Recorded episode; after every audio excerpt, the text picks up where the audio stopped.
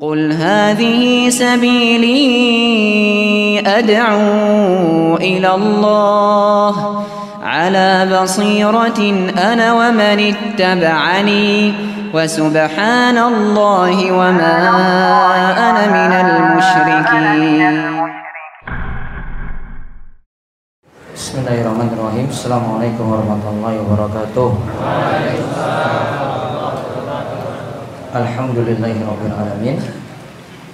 kasiran tayyiban barakan fi. Kama yuhibbu rabbuna wa yardah Wa ashadu an la ilaha illallah wahdahu la syarika lah. Wa ashadu anna muhammadan abduhu wa rasuluh. Allahumma salli ala nabiyina Muhammad wa ala alihi wa man tabi'ahum bi ihsan ila yaumiddin. Allahumma inna nas'aluka ilman nafi'a wa rizqan thayyiba wa amalan mutaqabbala. Kita lanjut lagi pembahasan kita sesi yang berapa? Lima ya? Sesi yang kelima, bahasan kelima. Kita masuk pada tauhid dan pembagiannya. Kita masuk pada tauhid dan pembagiannya. Di awal-awal setelah beliau menunjukkan tentang prinsip-prinsip akidah Ahlussunnah wal Jamaah, setelah itu Syekh Muhammad Jamil Zainu mengkaji tentang prinsip-prinsip akidah terlebih dahulu. Sampai juga beliau akan membahas masalah tauhid dan pembagiannya, lalu nanti juga sampai beralih kepada pembahasan syirik-syirik. Ya, pembahasan syirik-syirik nanti juga akan beliau bahas. Nah, kita lihat terlebih dahulu sesi kelima ini tauhid dan pembagiannya. Tauhid adalah mengesahkan Allah dengan beribadah kepadanya semata. Terwujudnya ibadah para manusia menjadi tujuan Allah menciptakan alam semesta. Allah Subhanahu wa taala berfirman, "Wa ma khalaqatul jinna wal insa illa liya'budun."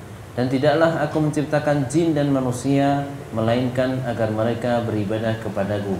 Az-Zariyat 56. Taib disebutkan terlebih dahulu beliau menyebutkan pengertian tauhid. Tauhid itu apa? Ifradullahi bil ibadah. Mengesahkan Allah dalam ibadah. Tauhid itu apa? Tauhid itu adalah mengesahkan Allah dalam ibadah.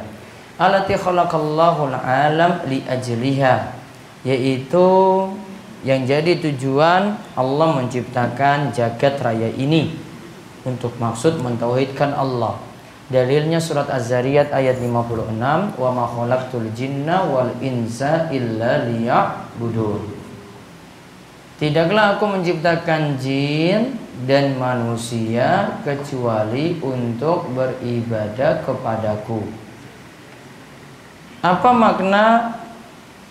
Illa yuwahidu illa liya'buduni disebutkan dalam pengertiannya. Coba dibaca di bawahnya maksudnya. Maksudnya agar jin dan manusia itu melakukan ibadah ditujukan kepadaku semata-mata dan hanya kepadaku saja mereka berdoa Artinya di sini maksudnya adalah yuwahiduni fil ibadah yufarriduni fit doa. Mengesahkan aku dalam hal ibadah dan juga mengesahkan aku dalam hal berdoa. Berarti ibadah hanya ditujukan kepada Allah saja. Kemudian doa juga hanya ditujukan kepada Allah. Ibadah hanya ditujukan kepada Allah. Kemudian doa juga hanya ditujukan kepada Allah. Itulah maksud tauhid. Lalu beliau sebutkan tiga macam tauhid. Wa anwa'u. Macam-macam tauhid. Dari hasil kita memperhatikan dan mempelajari ayat-ayat Al-Quran akan kita dapatkan tauhid terbagi menjadi tiga yaitu pertama tauhid rububiyah yaitu meyakini bahwa Allah adalah Tuhan dan pencipta alam semesta ini orang-orang kafir pun mengakui tauhid dalam bentuk ini namun pengakuan mereka belum menjadikan mereka tergolong sebagai orang Islam Allah Subhanahu wa taala berfirman, "Sungguh jika kamu bertanya kepada mereka, siapa yang telah menciptakan mereka, niscaya mereka akan menjawab Allah." Az-Zukhruf 87. Orang-orang komunis. Orang-orang komunis tidak mengakui adanya Tuhan. Dengan keyakinan mereka yang demikian itu, berarti mereka lebih kufur daripada orang-orang kafir jahiliyah. Taib. Disebutkan nanti tauhid dibagi menjadi tiga. Ada di situ tauhid rububiyah, ada di situ tauhid uluhiyah, ada di situ tauhid asma wa sifat. Tauhid rububiyah dikatakan di sini maksud tauhid rububiyah atau secara singkat juga disebut tauhid Rabb. Maksudnya adalah mengakui Allah itu sebagai Rabb dan pencipta. Allah itu sebagai Rob, pengatur jagat raya dan juga sebagai pencipta. Namun lihat poin penting yang beliau sampaikan, mengakui Allah sebagai pencipta, pengatur jagat raya, ini juga diyakini oleh orang-orang kafir. Mengakui Allah sebagai pencipta, pengatur jagat raya, ini juga diakui oleh orang-orang kafir. Orang kafir ketika ditanya, Siapakah yang menciptakan kalian? Mereka akan jawab Allah. Seperti disebutkan dalam di surat Az-Zukhruf ayat 87, "Wala in sa'altahum man khalaqahum la Allah fa anna yufakun." Sungguh jika kamu bertanya kepada mereka siapakah yang telah menciptakan mereka, niscaya mereka akan menjawab Allah. Menunjukkan bahwasanya secara fitrah manusia itu masih mengakui tauhid rububiyah. Apa jenis tauhid pertama tadi? Rububiyah. Jadi tauhid rububiyah ini masih diakui oleh orang-orang yang masih punya fitrah yang lurus, walaupun itu orang kafir. Nah, di sini ditekankan lagi oleh Syekh Muhammad Jamil Zainu suyu'iyun atau orang-orang komunis atau komunis atau anti Tuhan, tidak mengakui adanya Tuhan mereka telah mengkufuri tauhid ini. Jadi kalau tidak mengakui adanya Tuhan, berarti tauhid rububiyah yang secara fitrah itu diakui oleh manusia normal, berarti mereka sudah keluar dari fitrah yang senyatanya. Artinya jauh sekali dari akal sehat sesuatu tercipta dengan sendirinya tanpa ada yang menciptakan terlebih dahulu. Itu sangat-sangat mustahil sekali. Maka kembali lagi yang pertama diingat tauhid yang ada disebut dengan tauhid Rabb atau tauhid rububiyah. Rububiyah berasal dari kata Rabb. Rabb itu punya empat sifat. Ya, Rabb itu punya empat sifat. Yaitu sebagai Rabb itu berarti kita mengakui Allah punya empat sifat. Yaitu Al-Khaliq, pencipta Al-Malik yang merajai Ar-Razik pemberi rizki Al-Mudabbir pengatur jagat raya Coba ya, Rob itu punya empat sifat. Yang pertama, Al-Khaliq yaitu pencipta. Yang kedua, Al-Malik yaitu yang merajai.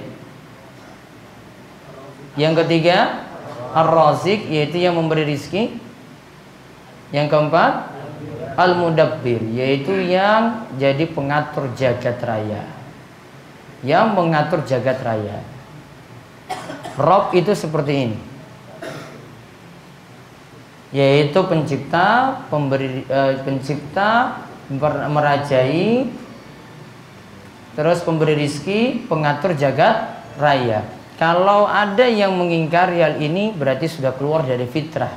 Bahwasanya tidak ada yang memberikan dia itu rizki, rizki datang sendiri. Berarti keluar dari fitrah dan mengingkari tauhid yang pertama ini tauhid rububiyah.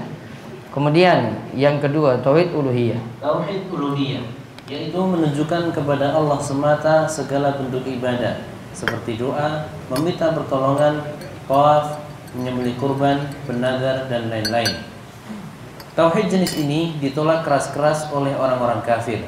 Karena seruan tauhid ini terjadi permusuhan antara para rasul dengan umat mereka sejak zaman Nabi Nuh hingga Nabi Muhammad sallallahu alaihi wasallam.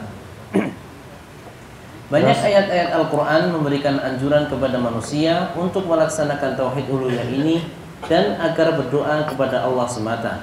Oleh karena itu, di dalam surat Al-Fatihah kita selalu membaca hanya kepadamu kami menyembah dan hanya kepadamu kami meminta pertolongan. Yang maknanya ialah bahwa kami menghususkan ibadah ini untukmu dan hanya kepadamu saja kami meminta pertolongan, tidak kepada yang lain selain kamu. Tauhid uluhiyah. Terus Tauhid uluhiyah mencakup berdoa kepadanya semata-mata, hanya berhukum dengan kitabnya serta menaati semua aturannya. Semua itu terangkum dalam firman Allah Subhanahu wa taala, sesungguhnya aku ini adalah Allah tidak ada Tuhan lain yang berhak disembah selain aku, maka sembahlah aku. Toha ayat 14. Baik, lihat tauhid yang kedua tauhid uluhiyah.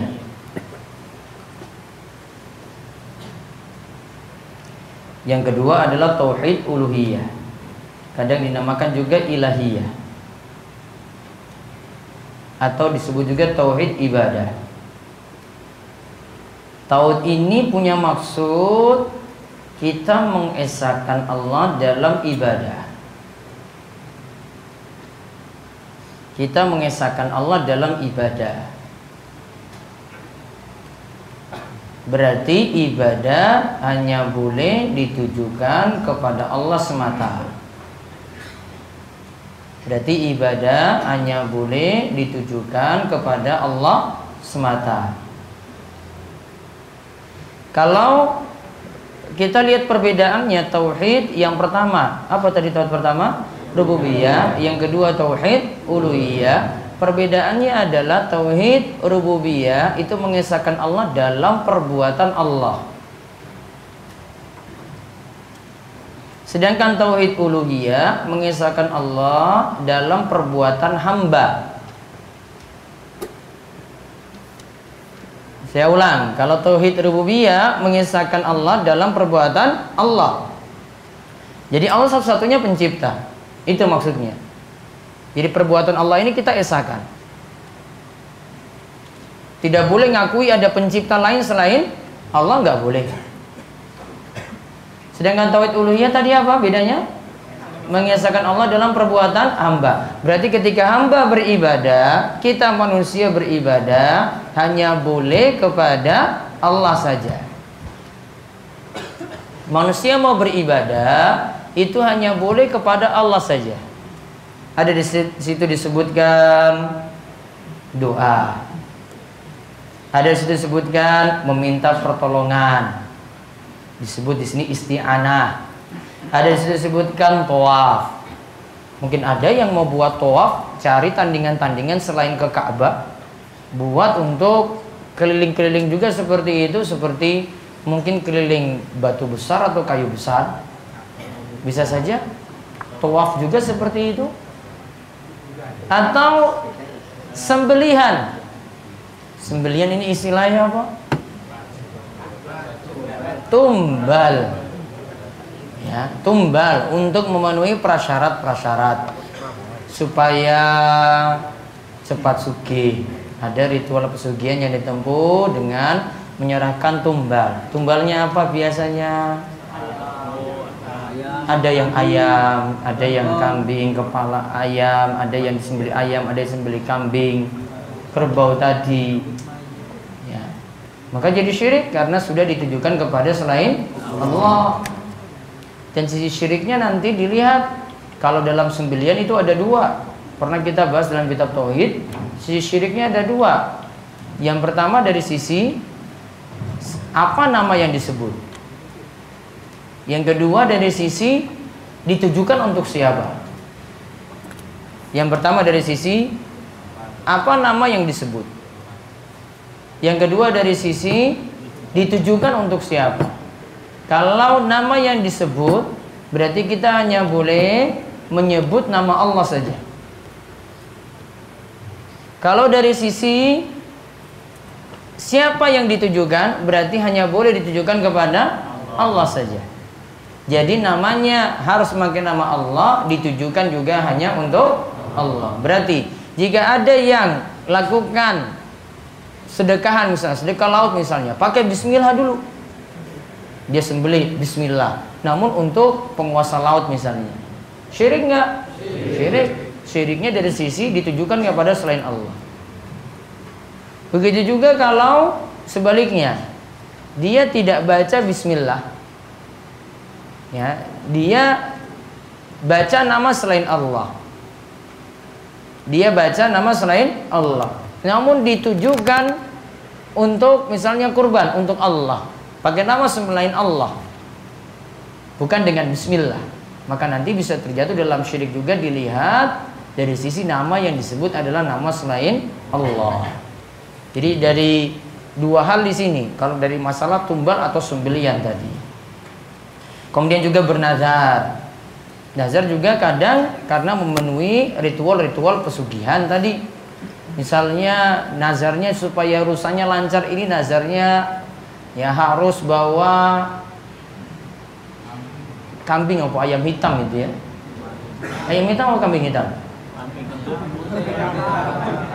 Hah? Kambing hitam apa ayam hitam? Ayam hitam kan? Ayam hitam. Wah. Harus penuhi ini dulu. Itu nazarnya. Apalagi nazarnya? Harus dia nazar dulu kepada selain Allah. Misalnya harus lakukan sedekahan untuk petilasan-petilasan atau kuburan tadi. Berarti nazarnya kepada selain Allah. Jadi jatuh dalam pelanggaran tauhid uluhiyah, jatuh dalam syirik. Lalu dikatakan di sini tauhid ini, nah ini di garis bawahi, ditolak oleh orang-orang kafir. Mereka tidak mengakui tauhid nomor dua. Mereka tidak mengakui tauhid nomor dua. Dan inilah asalnya permusuhan Rasul dengan umat mereka. Sejak zaman Nabi Nuh hingga Nabi Muhammad SAW, ya, Nuh itu Rasul yang pertama. Sejak zaman Nuh sampai Nabi Muhammad SAW perselisihan dalam tauhid ini. Bukan dalam hal tauhid rububiyah tadi, namun dalam tauhid uluhiyah. Nah, lalu banyak ayat-ayat yang memberikan anjuran kepada manusia untuk melaksanakan tauhid ini. Kita saja baca surat Al-Fatihah, iya karena budu wa iya karena stain. Kepada mula kami itu menyembah dan kepada mula kami itu mohon pertolongan. Ayat itu sudah mengajak untuk bertauhid uluhiyah yang kedua. Nanti ada pembahasannya sendiri. Syekh Muhammad Jamil Zainu akan bahas tentang iya karena budu wa iya karena stain. Beliau punya pembahasan sendiri. Juga tauhid ini mencakup berdoa kepadanya semata, berdoa hanya untuk Allah, berhukum hanya dengan kitab Allah, menaati semua aturan Allah. Seperti disebutkan dalam surat Toha ayat 14, Innani anallahu la ilaha illa ana fa'buduni. Sesungguhnya aku ini adalah Allah, tidak ada Tuhan lain yang berhak disembah selain aku, maka sembahlah aku. Allah perintahkan demikian, sembahlah Allah semata. Dan ingat sekali lagi ini yang jadi inti dari pembahasan tauhid bukan pada yang pertama tadi. Kalau pertama semuanya mengakui, namun kalau tauhid kedua inilah yang membedakan dengan orang kafir. Sekarang kita lihat tauhid yang ketiga, tauhid asma wa sifat, yaitu mengimani semua informasi di dalam Al-Qur'an dan hadis sahih berkenaan dengan sifat-sifat Allah yang disebutkan oleh Allah sendiri maupun oleh Rasulnya. Mengimani sifat-sifat Allah ini adalah dalam makna hakikatnya apa adanya dengan tidak disertai takwil, ta'til, takyif, tamtil dan tafdil, tafwid. Makna kelima kata ini akan diterangkan di bawah ini. Sebagai misalnya tentang sifat-sifat Allah, bersemayam, turun, datang dan tentang tangannya. Kita memahami sifat-sifat Allah tersebut sebagaimana para salaf memahami. Umpamanya kata bersemayam, kata tersebut sebagaimana tersebut di dalam kitab Sahih Al-Bukhari ditafsirkan oleh para tabi'in dengan arti tinggi dan berada di atas.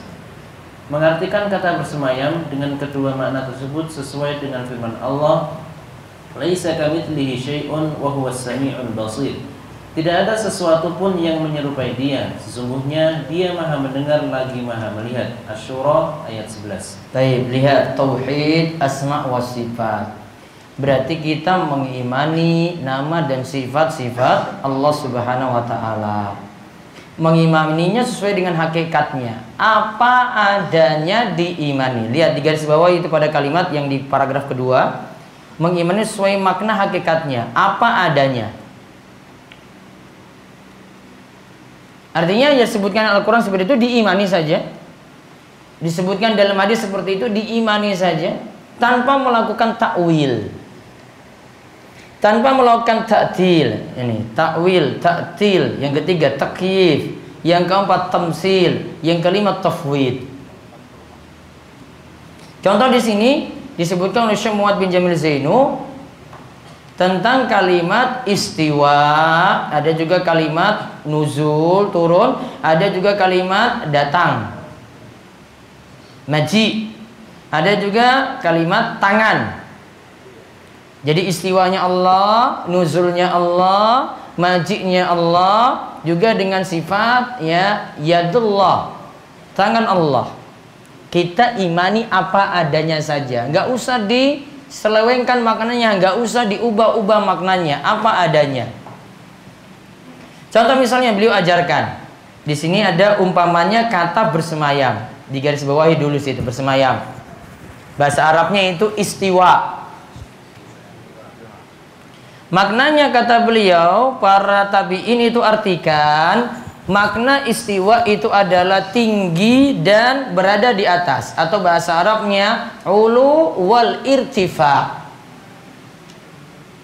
Ulu wal irtifa. Ulu itu artinya tinggi, irtifa itu di atas.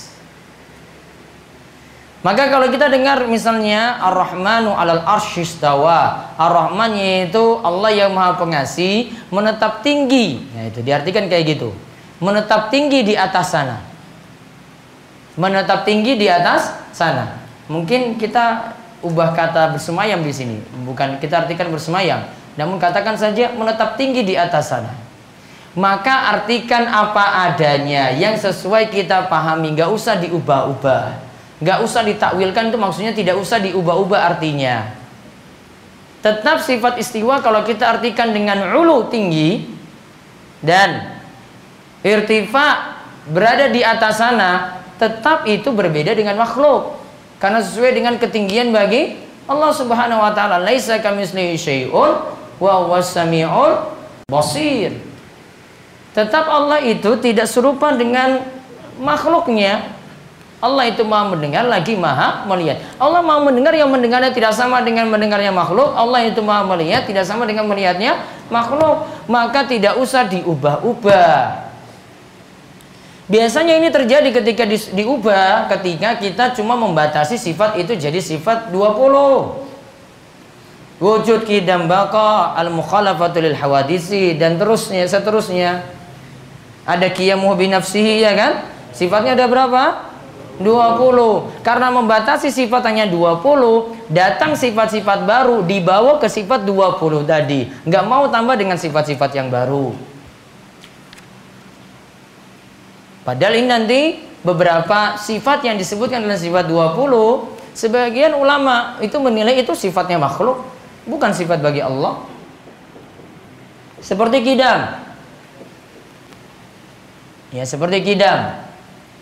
Seperti dalam ayat wal qamara qaddarnahu manazila hatta ada kal urjunil qadim di situ disebut kidam itu sama dengan kata kodim di sini. Maka sifat eh, sifat kidam itu sama dengan sifat makhluk.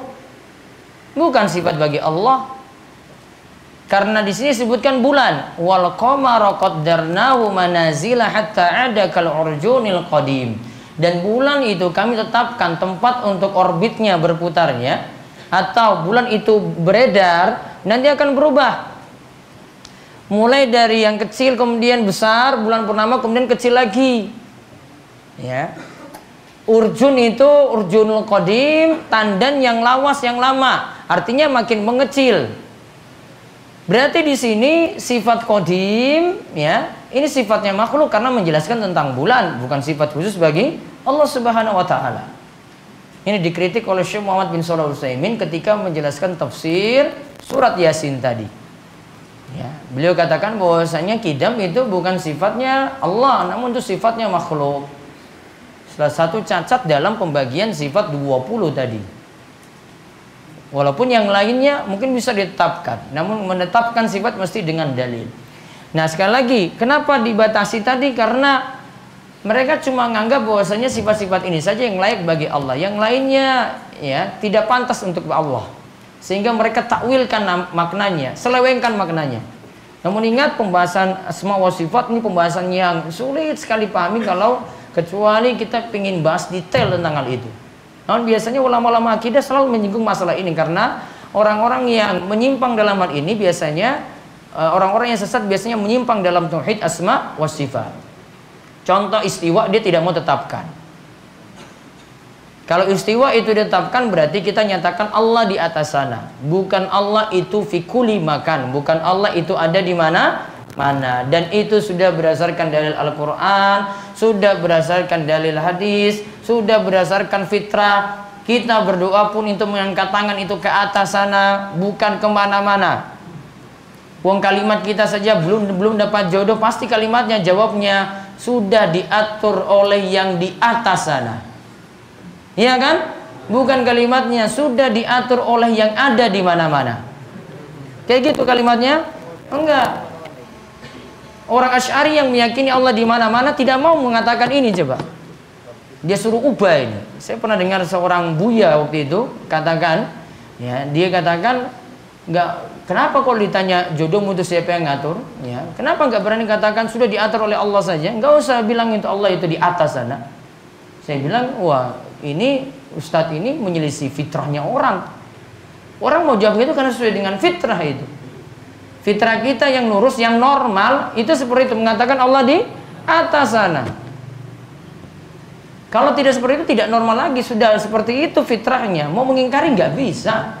Wong kita berdoa saja itu menengadahkan tangan ke atas, iya kan?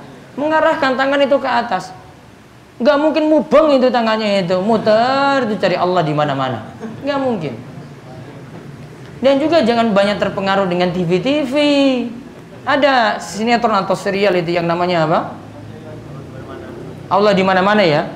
ya. Atau masih mencari tuan lagi? Atau Allah itu ada di mana-mana? Atau apalah nama sinetronnya mirip dengan inilah.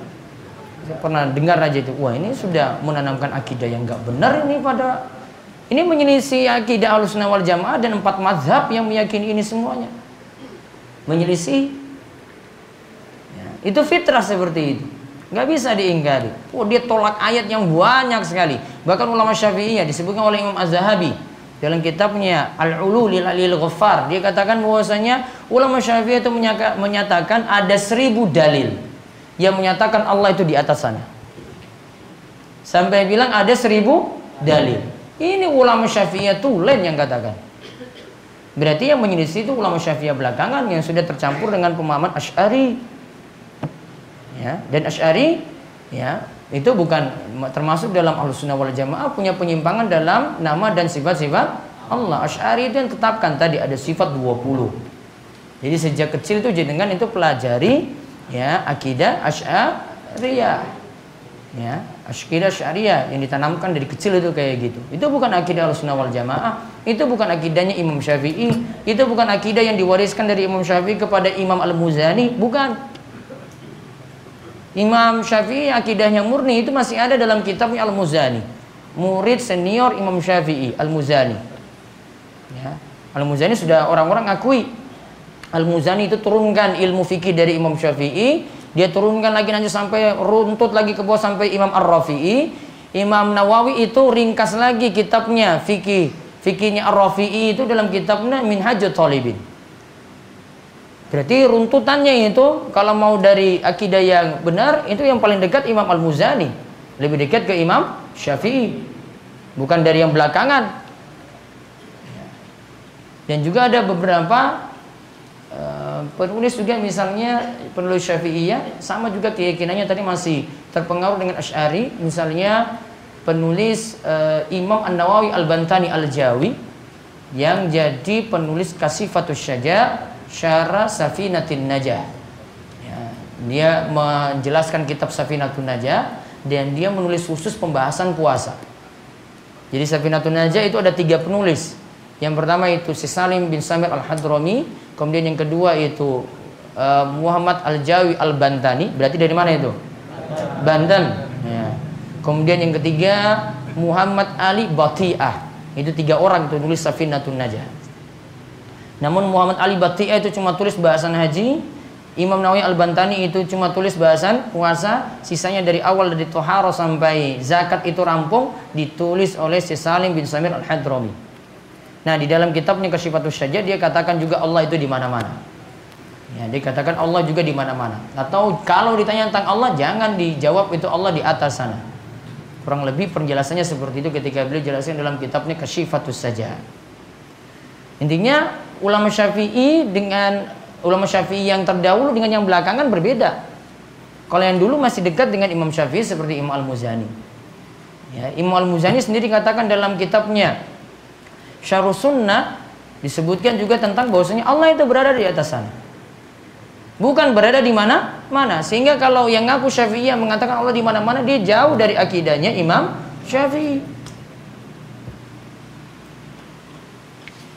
Dan sungguh prihatin kalau orang yang menyampaikan seperti ini, maksudnya yang mendukung akidah Allah itu berada di atas sana itu malah dilarang-larang untuk melakukan pengajian. Wong ini akidah yang benar ini. Itu akidahnya Imam Ahmad, itu akidahnya Imam Syafi'i, itu akidahnya Imam Malik, itu akidahnya Imam Abu Hanifah. Empat mazhab sekaligus sepakat. Dibuka semua kitab-kitab ulama mazhab yang membahas akidah. Ya, kalau di dalam kitab Imam Ahmad itu di dalam kitab Usul Sunnah ada kalau kitabnya Imam Syafi'i tadi di kitab Al-Muzani, kalau dalam mazhab Imam Malik itu dalam akidah Al-Qayrawani, kemudian kalau dalam Imam Abu Hanifah itu dalam kitab Al-Aqidah Al-At-Tahawiyah. Itu membahas semua rinci tentang akidah, akidah Ahlussunnah wal Jamaah berdasarkan pemahaman uh, salafus soleh namun ini berdasarkan mazhab itu mereka tulis. Ini punya mazhab maliki ini punya mazhab imam Abu Hanifah ini punya mazhab imam Ahmad ini punya mazhab imam Syafi'i. Nah terus sekarang kita lihat penyelewengan dalam nama dan sifat Allah. Ya beliau jelaskan tadi definisi yang ada lima tadi ada ta'wil, ta'til, takyif, tamsil dan tafwid. Sekarang takwil lihat penjelasan Tawil ialah memalingkan makna ayat atau hadis dari mana asalnya menjadi makna lain yang batil. Sebagai misalnya kata bersemayam diartikan menguasai. Nah, takwil itu ringkasnya merubah makna. Memalingkan makna itu maksudnya merubah makna. Contoh istiwa bukan diartikan di atas sana namun diartikan istaula berkuasa. Contoh takwil kita artikan ya kalau takwil itu memalingkan makna atau merubah makna. Contohnya apa tadi? Ta contohnya istiwa diartikan istawula. Menetap tinggi dikatakan berkuasa. Jadi Allah yang menguasai arsnya. Bukan menetap tinggi di atas arsnya. Itu sudah merubah makna. Terus yang penyimpangan yang kedua taktil Ta'til ialah mengingkari dan menolak sebagian sifat-sifat Allah. Sebagai misalnya kalimat Allah berada di atas langit. Oleh sebagian kelompok diartikan Allah berada di mana-mana. Nah, Allah berada di atas langit sana diartikan Allah fikuli makan. Allah berada di mana? Mana? Di dalam batin, di sini, dekat denganmu. Kalimatnya seperti itu. Namun ingat kalau kita katakan Allah itu bersama hambanya, itu bukan berarti kita menetapkan Allah itu ada di mana-mana. Kebersamaan atau sifat ma'iyah itu berbeda ya dengan dengan kalimat berada di mana-mana. Kalau kebersamaan Allah itu Allah bersama dengan ilmunya. Allah bersama itu dengan ilmunya. Bukan Allah ada di mana-mana. Kalau Allah ada di mana-mana, butuh Allah itu berbilang. Berarti bukan lagi kul huwallahu ahad. Dia sudah ubah ini. Nah, kalau menolak Allah berada di atas sana, itu namanya taktil. Taktil itu secara ringkas artinya menolak. Sebagian sifat Allah. Jadi kalau taktil kita artikan apa? Menolak. Terus takyif. Takyif ialah memvisualkan atau menggambarkan bagaimana wujud sifat-sifat Allah.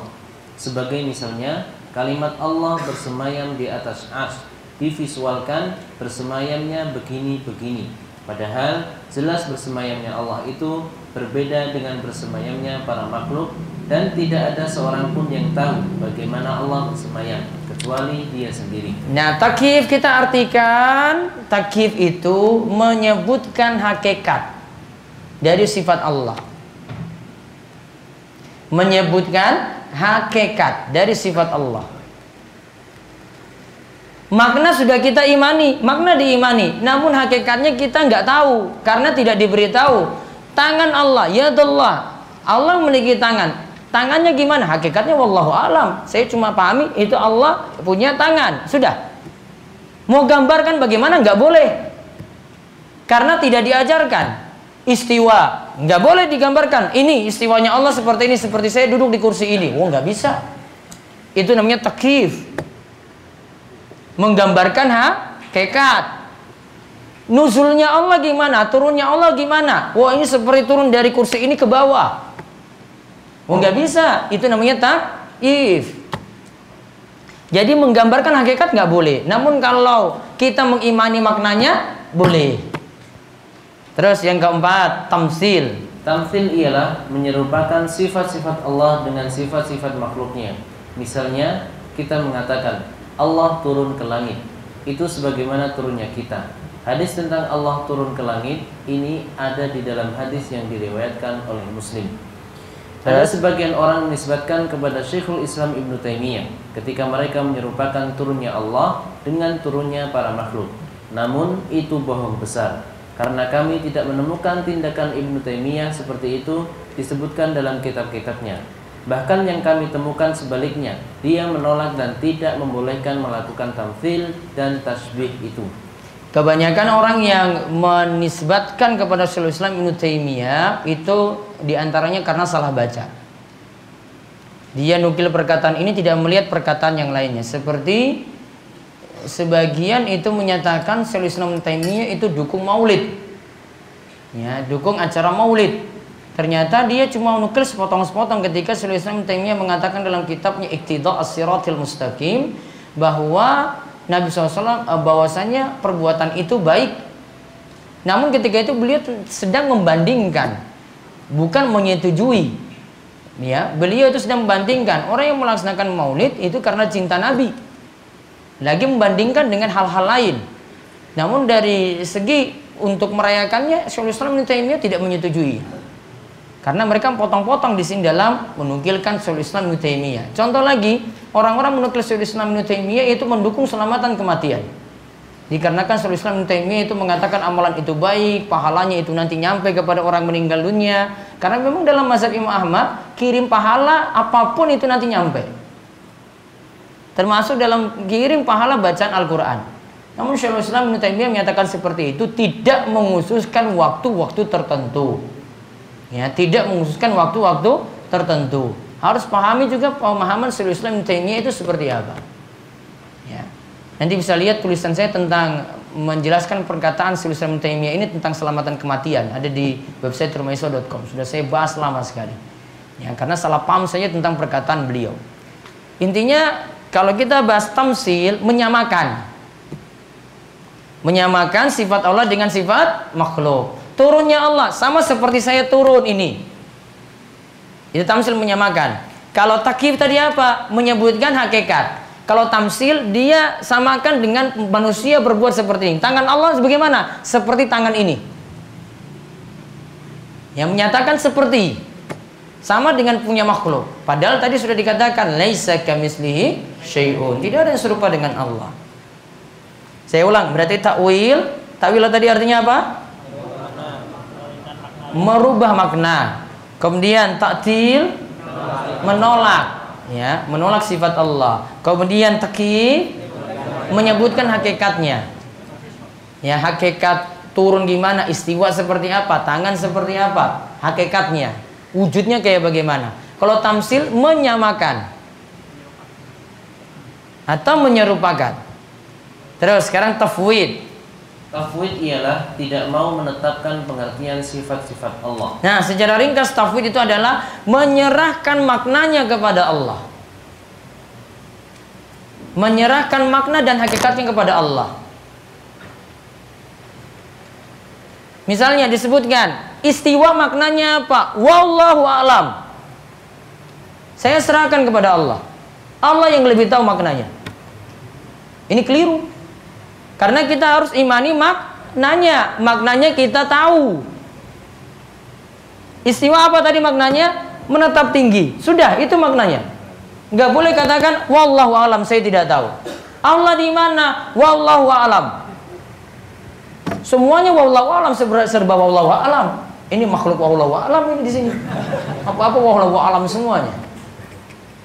Gimana ya Allah tangan Allah gimana? Wallahu alam. Enggak boleh kita katakan jangan bicara tangan ini. Serahkan pada Allah saja. Maknanya seperti apa? Maknanya kita imani, hakikatnya tidak kita ketahui. Ya, maknanya kita imani, hakikatnya, bentuknya gimana tidak kita ketahui. Jangan serahkan semuanya kepada Allah. Maknanya kita imani, kita tahu. Maknanya seperti itu. Allah punya kehendak. Ya, kita imani Allah punya kehendak. Jangan serahkan wah kita serahkan semua kepada Allah. Oh, bisa. Harus tetapkan maknanya. Hakikatnya itu yang kita serahkan kepada Allah. Nah, terus menurut para ulama salaf, menurut para ulama salaf, tafwid yang tidak diperbolehkan adalah tafwid dalam hal menggambarkan bagaimana sifat-sifat Allah itu wujud. Sebagai misalnya kata bersemayam. Para salaf menetapkan bahwa kata bersemayam itu artinya tinggi. Namun tidak ada seorang pun yang mengetahui bagaimana dan seberapa tingginya kecuali Allah saja. Namun, namun menurut golongan mufawwidah, mufawwidah, kita tidak boleh melakukan tafwid dalam hal makna maupun bagaimana gambaran sifat tersebut ini bertentangan dengan pendapat para ulama salaf seperti Ummu Salamah, Rabi'ah, guru besar Imam Malik dan Imam Malik sendiri. Mereka para salaf itu berpendapat bahwa bersemayamnya Allah itu pengertiannya sudah jelas. Namun bagaimana gambaran bersemayamnya itu tidak boleh kita memikirkannya. Mengimani bersemayamnya Allah adalah wajib, akan tetapi menanyakan bagaimana gambaran bersemayamnya adalah bid'ah. Taib. Lihat perkataan Imam Malik Sebenarnya saya bingung dengan kitab Firqatun Najiyah ini karena saya punya kitab asli namun tidak lengkap ini. Ini berbeda tidak ada kalimat-kalimat ini di dalam kitab asli.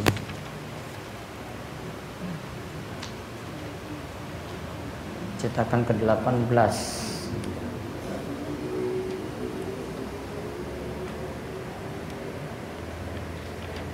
namanya saya fotokopian Kitab asli saya belum punya dari dulu. Nah, di sini sebutkan kalau tafwid misalnya bersemayam, kita sudah pahami artinya.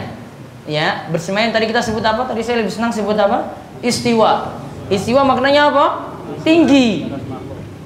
Ya, tinggi di atas seluruh makhluknya. Nah, sekarang tinggi ini maknakan saja tinggi, nggak usah ditolak maknanya. Ah, saya nggak tahu tinggi seperti apa. Saya nggak tahu di atas tuh bagaimana. Ya, dan di sini tidak boleh main logika-logika lagi. Gini, ini bumi bulat, ini Indonesia di sini. Di bawah sini apa? Amerika.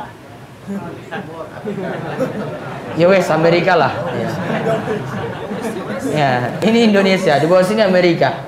Nah, kalau kita katakan Allah di atas seluruh makhluknya, di atas ini semuanya. Gak usah bingung. Wah, saya kan di bumi atas di sini. Bagaimana dengan di bumi bawah? Ini saya nganggap Allah di atas, ini berarti nanti anggapnya gimana? Oh, berarti Allah di bawah nanti. Wah, itu kamu pakai-pakai logika. Nggak usah tanya, Allah di atas seluruh makhluknya. Ini masih di atas lagi. Manusia itu kecil. Bumi juga kecil. Gak usah main-main pinter dalam hal ini. Bagaimana Allah itu turun ke langit dunia di sepertiga malam terakhir?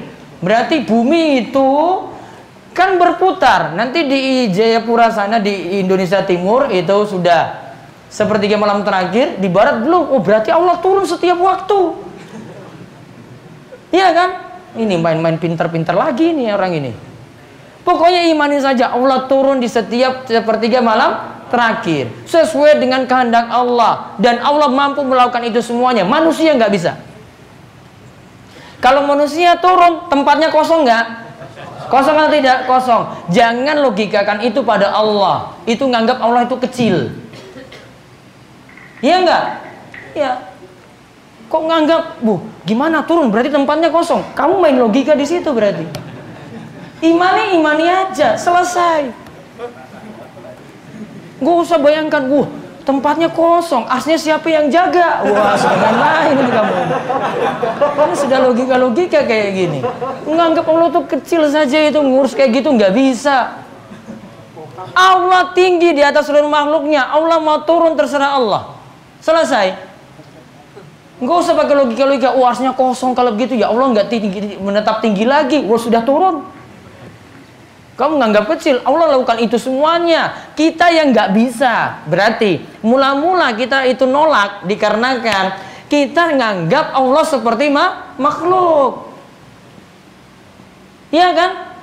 Ini tempat ini saya turun kosong berarti. Wah ini nanti siapa yang jaga? Oh kamu nyamakan Allah dulu dengan makhluk berarti. Allah nggak kayak gitu. Paham ini? Ya. Jangan dulu itu dihilangkan dulu ini loh. Anggapan Allah itu seperti makhluk. Allah mampu melakukan itu semuanya. Ini manusia, ini panggil dari sana satu orang. Ini lagi satu orang panggil dari sana. Satu orang lagi dari sana. Dia bisa nanggapi semua enggak? Eh mas mas mas, itu sana panggil lagi. Eh mas mas mas, eh ini mas mas mas, bisa nggak nanggapi semua? Nggak bisa. Kalau sekarang Allah gimana? Sana berdoa, situ berdoa, sana berdoa. Bisa nanggapi semua? Coba nanggapannya kalau pakai manusia, anggap manusia, oh gimana bisa ya? Itu manusia. Telinganya terbatas. Iya kan? Ngomongnya terbatas, lihat pandangannya terbatas. Allah itu bisa jangkau semua manusia loh. Nganggap Allah kecil lagi berarti. Nganggap Allah nggak bisa berbuat apa-apa loh itu. Iya nggak kalau gitu? Iya. Itu aja gambarannya kalau doa coba lihat. Bisa nggak Allah kabulkan semua doa ini loh. Sepertiga malam terakhir ini. Nih, di masjid ini berdoa bareng-bareng. Allah bisa kabulkan semuanya serentak? Bisa nggak? Bisa. Oh, pakai perhitungan. Ah, Allah dengar yang ini dulu. Sudah rampung, oh ini baru gantian yang ini. Sudah rampung, baru gantian yang ini. Nganggap Allah kecil sekali kayak gitu. Kayak nggak bisa ngurus. Manusia kayak gitu. Terbatas kan? Terbatas. Sudah main logika lagi, nganggapnya Allah seperti manusia dulu. Jadinya yang lain-lain nggak bisa Allah urus berarti. Gampang Allah urus kayak begitu. Kita pun coba, ini ini tadi satu waktu, sekarang bahasanya beda coba. Itu sana bahasa Arab, bahasa Cina misalnya, ya bahasa Jawa coba. Bisa nanggap nggak? Ya, nggak pakai. Kalau sekarang sudah ada Google Translator kan, oh tak makan ini. Coba bapak ngomong-ngomong Ya kan? Nah, Allah nggak butuh kayak gitu, sudah langsung dengar ini nanggap, itu nanggap juga, itu na nanggap juga. Gak usah main-main logika dalam ini kayak Allah nggak mampu itu semuanya. Mampu. Doanya macam-macam sekarang. Ini minta motor, itu minta jodoh, ini minta sehat sembuh. Bisa nggak dikabulkan? Macam-macam lo mintanya. Bisa. Kalau manusia, wah mau mikir ini, wah ini minta uang ini ini gimana? Saya belum punya. Ini minta jodoh wah bingung juga saya carikan. Ini minta apa? Bingung lagi. Allah bisa nggak semuanya? Bisa. Gampang kabulkan itu. Paham ini ya nah, cara pahami itu cara pahami nama dan sifat Allah kita itu anggap Allah itu mampu segalanya mengetahui segalanya melihat segalanya mampu melakukan segalanya jangan persepsinya pakai standar kita kalau pakai standar kita, kita nggak bisa apa-apa. Iya kan? Iya. Dia ngurus satu orang saja sulit, apalagi nambah dua, nambah tiga lagi, nambah empat. Nah. Paham?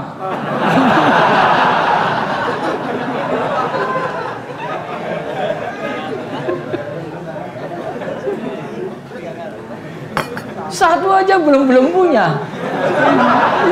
Gambaran mau punya dua, tiga, empat. Satu aja belum dapat dapat. Gak usah mikir macam-macam. Satu dulu dapat, satu aja sulit diurus. Wah, saya kapan ya bisa poligami ya? Mau satu aja kamu ngurus aja nggak beres, itu aja belum bisa nerimo. Ya, mau ngurus dua, ngurus tiga, ngurus empat. Nggak tahu mulut ibu-ibu seperti apa kan? Eh, ibu-ibu tertawa di bawah ini.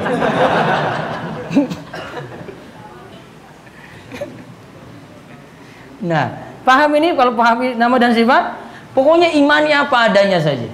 Allah itu maha agung, maha besar, mampu melakukan segalanya. Imani saja apa adanya selesai. Kita ubah-ubah malah jadi masalah. Berarti kesimpulannya penyimpangannya ada berapa tadi? Lima. Yang pertama, takwil. Apa takwil? Merubah makna. Yang kedua, ta'til. Apa ta'til? Menolak. Ya, menolak menolak sifat Allah. Yang ketiga, takyid. Hah? Menyebutkan hakikatnya. Yang keempat, tamsil, menyamakan atau menyerupakan dengan makhluk. Yang kelima, tafwid Tauhid apa? Menyerahkan hakikatnya, maaf, menyerahkan makna dan hakikatnya kepada Allah. Harusnya maknanya langsung diimani. Berarti kalau kita baca ayat Al-Qur'an ya, sudah kita imani apa adanya. Nggak usah diubah-ubah. Wajah rabbuka wal malaku soffan soffa. Robmu itu datang dan malaikat juga itu datang bersof-sof. Berarti imani Allah itu datang. Jangan di, diselewengkan maknanya, diubah maknanya. Perintah Allah yang datang. Sudah tak sudah takwil di situ. Ya, sebagian kitab tafsir itu ada yang artikan seperti itu. Wajah rabbuka diartikan perintah Allah yang datang, bukan Allah yang datang. Saya misalnya nyebut dalam kalimat, ini Pak Jokowi datang. Kalimatnya kalau sudah ini tadi wajah rabbuka wal malaku sofa sofa. Apa mungkin di sini kalau saya sebut oh itu Pak Jokowi datang, apa mungkin wakilnya yang datang? Eh, kalimatnya sudah tegas belum ini? Tegas. Gak mungkin wah enggak itu enggak mungkin Pak Jokowi itu datang ke warak enggak mungkin. Wah saya ngomong sendiri kok, walaupun belum pernah datang. Wah ngomong sendiri. Itu benar itu datang. Apa kalimatnya bisa diubah jadi wakil? Oh enggak, itu wakilnya yang datang. Oh enggak bisa kamu ubah. Apa alasannya kamu ubah? Harus buktikan kamu ubah. Oh dia nggak bisa datang. Nah itu mana buktinya kalau dia nggak bisa datang? Buktikan, ya kan? Harus yakini dulu. Oh itu kalimatnya betul. Ini berarti presiden yang datang. Sudah. Paham ini ya? Nah, diartikan apa adanya. Gak usah diubah-ubah. Oh perintah Allah yang datang. Oh wahyu Allah yang datang. Itu namanya takwil. Beberapa kita tafsir misalnya yang perlu hati-hati. Ada tafsir yang namanya tafsir lain. Nah ini di antara bentuknya sering melakukan takwil. Tafsir lain ditulis oleh Jalaluddin Al-Mahalli dan Jalaluddin Asyuti. Ada penyimpangannya ini dalam masalah mentakwil tadi. Nah, maka kalau baca kita tafsirnya hati-hati aja ketika baca asma wa sifatnya. Oh, diartikan kayak gini loh. Nah, ini berarti ahlu takwil. Dia nggak baik, ya nggak baiknya dari sini saya tidak boleh mengartikan apa adanya seperti itu karena nanti menyamakan dengan makhluk. Namun kita balik, Allah ya tidak bisa disamakan dengan makhluknya betul. Kita imani apa adanya kalau disebut seperti ya imani juga seperti itu.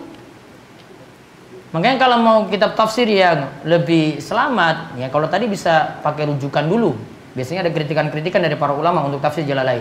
Ada situ tafsir As-Sa'di, ya Tafsir Al-Karim Rahman atau Tafsir As-Sa'di. Ada situ juga Tafsir Al-Quran Al-Azim Tafsir Ibnu Kasir nah itu lebih-lebih selamat karena dalam masalah menafsirkan ayat-ayat sifat itu tidak ditakwilkan. Dia imani apa adanya. Sekali lagi berarti ingat penyimpangannya ya. Takwil, taktil, takif, tamsil dan tafwid baik ya. Selesai dulu sesi yang kelima saya baca pertanyaan dulu. Ada panitia tadi, coba Pak Abdur coba panggil. Mau jam berapa itu rekreasi? Langsung sini apa berasal? Oh, berarti jam 2 ini? Sudah sudah pada daftar untuk rekreasi? Sudah? Mau ke mana rekreasinya? Hah?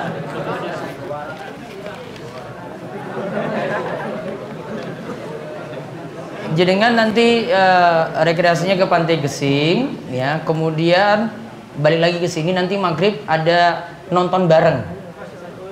Nonton bareng kajian live dari Jogja. Saya nanti ke Jogja, jenengan nonton di sini. Nanti TV, TV besar ditaruh di luar situ. Ya, nonton bareng. Langsung live. Ya nobar kayak nonton bola itu, tapi ini kajian. ini kajian nonton dari langsung. Nanti ditaruh di TV-nya, ya. Nanti live dari Jogja. Jadi cuma nonton di sini gitu kajian dari MPD nanti saya kajian. Hah? TV. Orang nganggo channel lagi. Facebook. Facebook live. Ya. Nggak bisa cari di RCTI TVRI nggak ada. Wah baru masuk TV pak baru kelas Facebook aja. Kelas Facebook kan nggak bayar kalau masuk. Kalau TV kan macam-macam, iklannya terlalu banyak. Ini nggak pakai iklan, nonton kajian aja terus. Hah? Pokoknya ya harus punya Facebook aja, Pak. Hewan penyembelian yang ditujukan pada selain Allah seperti labuhan nyadran. Tujuh atau seribu hari kematian, Rasulullah dan lain-lain itu dagingnya halal dimakan atau tidak? Sebentar, saya tanya dulu ini. Labuhan atau nyadran ini apa bentuknya? Apa isinya itu? Makanan terus diapain? Oh, sedekah laut tadi. Ah, haram dimakan. Sudah? Ya, kalau itu yang dimaksud haram dimakan. Karena sudah bentuk tumbal atau penyembelian kepada selain Allah. Gimana kalau bilang mubazir? Nggak ada istilah Islam mubazir untuk makanan haram. Ya, karena ada yang biasanya sudah tahu itu sedekahan, ya biasanya dicolong itu, diambil dia dia, oh ada gedangnya, ada pisangnya, dibawa lari, ya kan? Waktu kecil-kecil bawa kayak gitu kayaknya. Bagaimana jika sering tidak sengaja memvisualisasikan sifat Allah? Nanti coba pelan-pelan kita pelajari nanti insya Allah akan paham yang dimaksud di sini dengan memvisualisasikan. Yang penting tidak boleh menyebut hakikatnya bentuknya seperti apa tangannya itu panjang sekian itu memvisualisasikan namanya ya itu memvisualisasikan apakah boleh bertawassul boleh tawasul tawasul dengan nama dan sifat Allah tawasul dengan doa orang soleh yang masih hidup. Tawasul dengan amalan soleh. Ya tawasul dengan amalan soleh. Dia sebut amalan soleh ya untuk mudah dikabulkan doanya. Wih, panjang-panjang.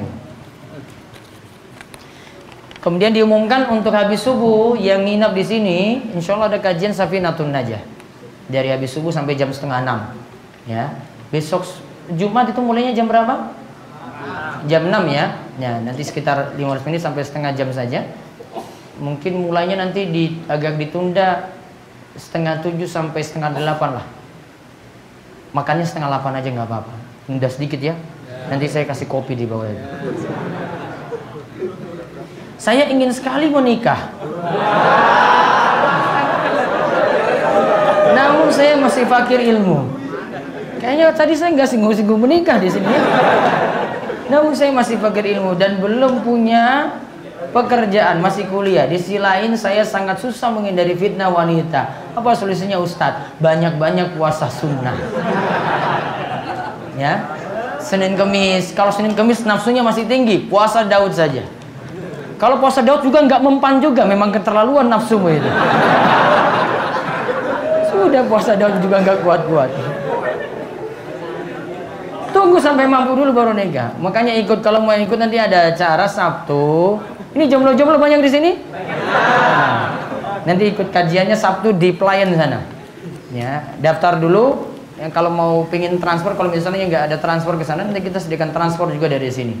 Ya, kajiannya itu judulnya belum berani menikah. Wes. Ya memang semuanya cemen semua.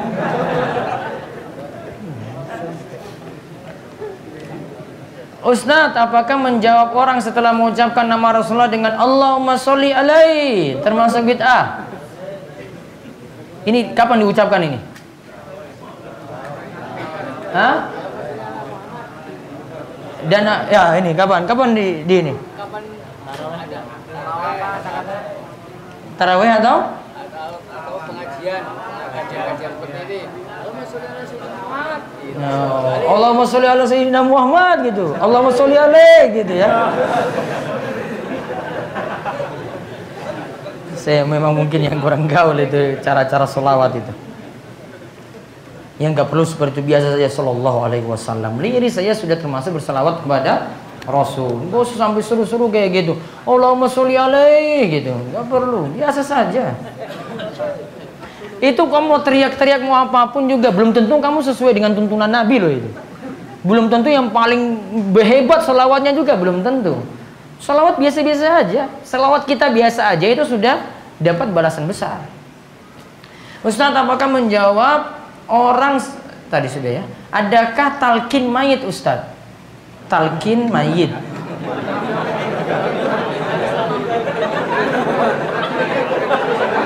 gimana talkin mayit gimana tadi Bukan, ini talkin mayit kalau yang dimaksudkan orang mau meninggal dunia terus ditalkin la ilallah ada tuntunan. Namun kalau di kuburan terus ditalkinkan, eh kalau ada malaikat yang datang kepadamu tanya siapa Tuhanmu, jawab Allah. Siapa nabimu, jawab Muhammad. Siap apa agamamu, jawab Islam. Oh, nggak manfaat lagi. Kalau ini yang dimaksud keliru. Ya. Karena dirinci ini. Kalau maksudnya la ilallah sebelum meninggal dunia, betul ada tuntunan. Akidah yang salah di kalangan masyarakat itu apa-apa Ustadz? Pelajari dari kitab Firqatun Najiyah, kitab Tauhid dan macam-macam kitab akidah akan tahu sendiri. Nggak bisa disebutkan satu persatu. Siapa yang dimaksud dengan ahli kitab dan apakah sembeliannya halal? Halal. Sembelian ahli kitab selama kita tidak tahu cara menyembelihnya. Yang penting sudah makan-makan aja. Justru cari tahu jadi masalah. Sama seperti bapak ibu-ibu makan di warung misalnya, makan di warung Padang kayak dia yang lainnya Makan makan aja lah sudah selesai. Justru kalau cari tahu, oh ini caranya belinya gimana ya? Baca Bismillah enggak ya? Ditujukan kepada siapa ya? Nah, malah masalah, nggak jadi makan makan itu. Makan makan aja. Kalau ini bingung nih dia sembilan hal itu, Bismillah sudah makan. Ini masih negeri Muslim di sini. Kecuali kamu tinggal di India, kayak di Bali, kayak nah itu baru masalah. Apakah boleh menangis karena takut dosa kita tidak diampuni oleh Allah padahal kita tahu Allah Maha Pengampun? Boleh seperti itu menangis karena dalam rangka penyesalan atas dosa, atas maksiat itu bahkan di antara bentuk untuk bertobat kepada Allah. Buku yang membahas asma sifat yang bagus apa Ustadz? Ada bentuk-bentuknya macam-macam, ada yang khusus masalah akidah namun tidak terlalu detail, cuma bahasan global. Kebanyakan bahasnya tentang penyimpangan. Kalau bahasan misalnya kita memahami nama Allah ini itu apa? Nama Ar-Rahman itu artinya apa? Ar-Rahim itu artinya apa? Bisa dikaji dalam kitab Fikih Al-Asma'ul Husna karya Syekh Abdul Razak. Atau ada juga mirip dengan Fikih Asma'ul Husna juga di buku karya si Said bin Waf Al-Qahtani. Dua buku itu. Tapi saya saya tahu ini bahasa Arabnya. Bagaimana hukum menjadi kaum atau rois di tengah-tengah masyarakat yang sering disuruh untuk memimpin amalan tahlilan pada acara peringatan kematian Rasulullah atau kenduri pada tradisi-tradisi Jawa? Wah, ini Mbah Rois ini hadir juga di sini ini yang nanya. Boleh nggak jadi Mbah Rois? Boleh atau tidak? Ya boleh, tinggal diarahkan masyarakatnya manut pada tun tunan. Kalau Mbah Rois malah itu ngarahkan sesuai tuntunan, itu amal jariahnya itu banyak sekali. Di antara bentuk amal jadinya yang barois itu kalau ngafani mayit. Kainnya karena dia ngafani berarti dengan kain kan, dia akan dipakaikan kain yang terbaik nanti di surga. Ya, itu barois itu loh. Jadi nggak barois nggak jadi barois nggak bisa. Ini kalau desa loh, di desa itu ada istilah barois mbah kaum. Nggak bisa sembarang orang tuh ngurus jenazah. Ini kan walaupun jadi anaknya mau ngurus nggak bisa, ada yang punya wewenang di sini.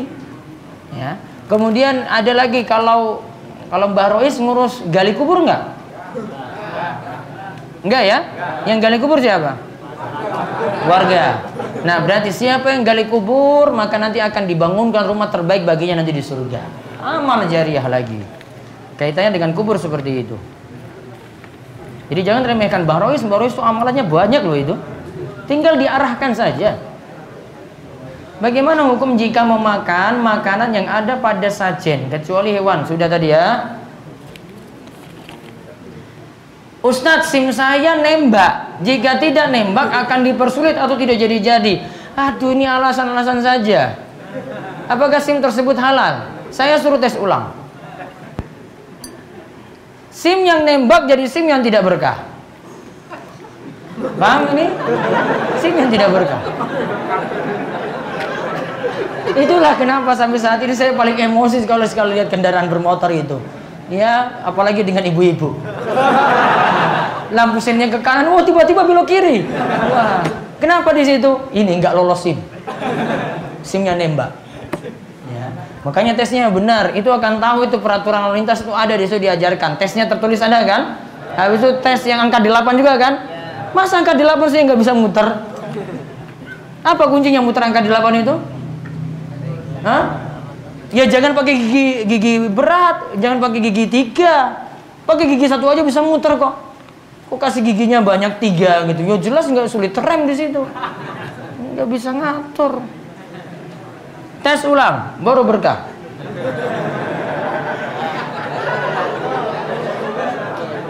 Nggak lulus lulus tes lagi, eh itu uang itu dikembalikan loh kalau nggak lulus.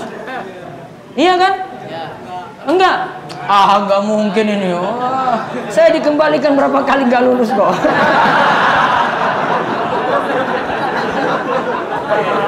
eh, bukan tes ngebudinya. saya tes berapa kali itu dikembalikan lagi. Wah, sudah kembalikan lagi. Lulus jadinya. Enggak ada sogok-sogok. Pokoknya tes ulang. Biar senasib dengan saya juga. Apa bedanya takwil dan menafsirkan? Takwil punya dua makna sebenarnya. Yang pertama, takwil yang kita bahas dalam nama dan sifat Allah. Takwil tadi merubah makna berarti. Kalau menafsirkan disebut juga takwil. Makanya di antara kita tafsir ada kita tafsir yang memakai istilah takwil seperti kitab tafsirnya Syekh Mustafa Al-Adawi At-Tashil Ta'wil Tanzil. Nah, dia punya kitab tafsir namanya At-Tashil Ta'wil Tanzil. Semua juz Al-Quran dinamakan itu beliau. Apa maksud takwil sini? Tafsir. Jadi takwil itu ada maknanya itu adalah merubah makna, ada takwil itu maknanya menafsirkan. Kalau dalam dunia tafsir namanya menafsirkan. Apa bedanya dengan takwil mimpi Nabi Yusuf dalam Quran Yusuf ayat 100? Nah, itu namanya menafsirkan di situ. Takwil mimpi berarti menafsirkan mimpi. Bumi itu bulat atau datar. Karena ada yang bilang bumi itu datar. Mana yang benar menurut Al-Quran? Ijma ulama bumi itu bulat. Ijma. Kalau sudah kata ijma, saya nggak perlu bawa banyak dalil. Sepakat ulama. Berarti tidak ada yang berselisih di sini. Ada yang menganggap bila Allah turun ke langit dunia di sepertiga malam terakhir itu berarti Allah tidak naik-naik karena bumi itu berputar. Bagaimana menjawabnya? Ini karena dia pakai logika dia ya. Dia pakai logika dia. Dia nganggap Allah itu seperti makhluk sehingga nggak naik-naik kalau turun-turun karena berputar-putar tadi bumi. Ya Allah. Imani aja apa adanya aja. Allah tinggi di atas ars dan sepertiga malam terakhir turun ke langit dunia. Titik selesai. Allah mampu melakukan itu semuanya. Sekaligus satu waktu. Sama seperti saya sebutkan tadi tentang doa dikabulkan juga satu waktu.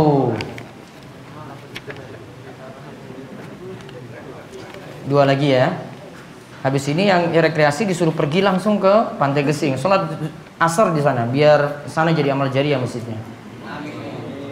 Saya ingin menjadi golongan selamat, jadi saya ingin bertanya bagaimanakah hukum go food? Masya Allah, ingin jadi golongan selamat, mau tanya hukum go food. Go food itu apa di dalamnya transaksinya?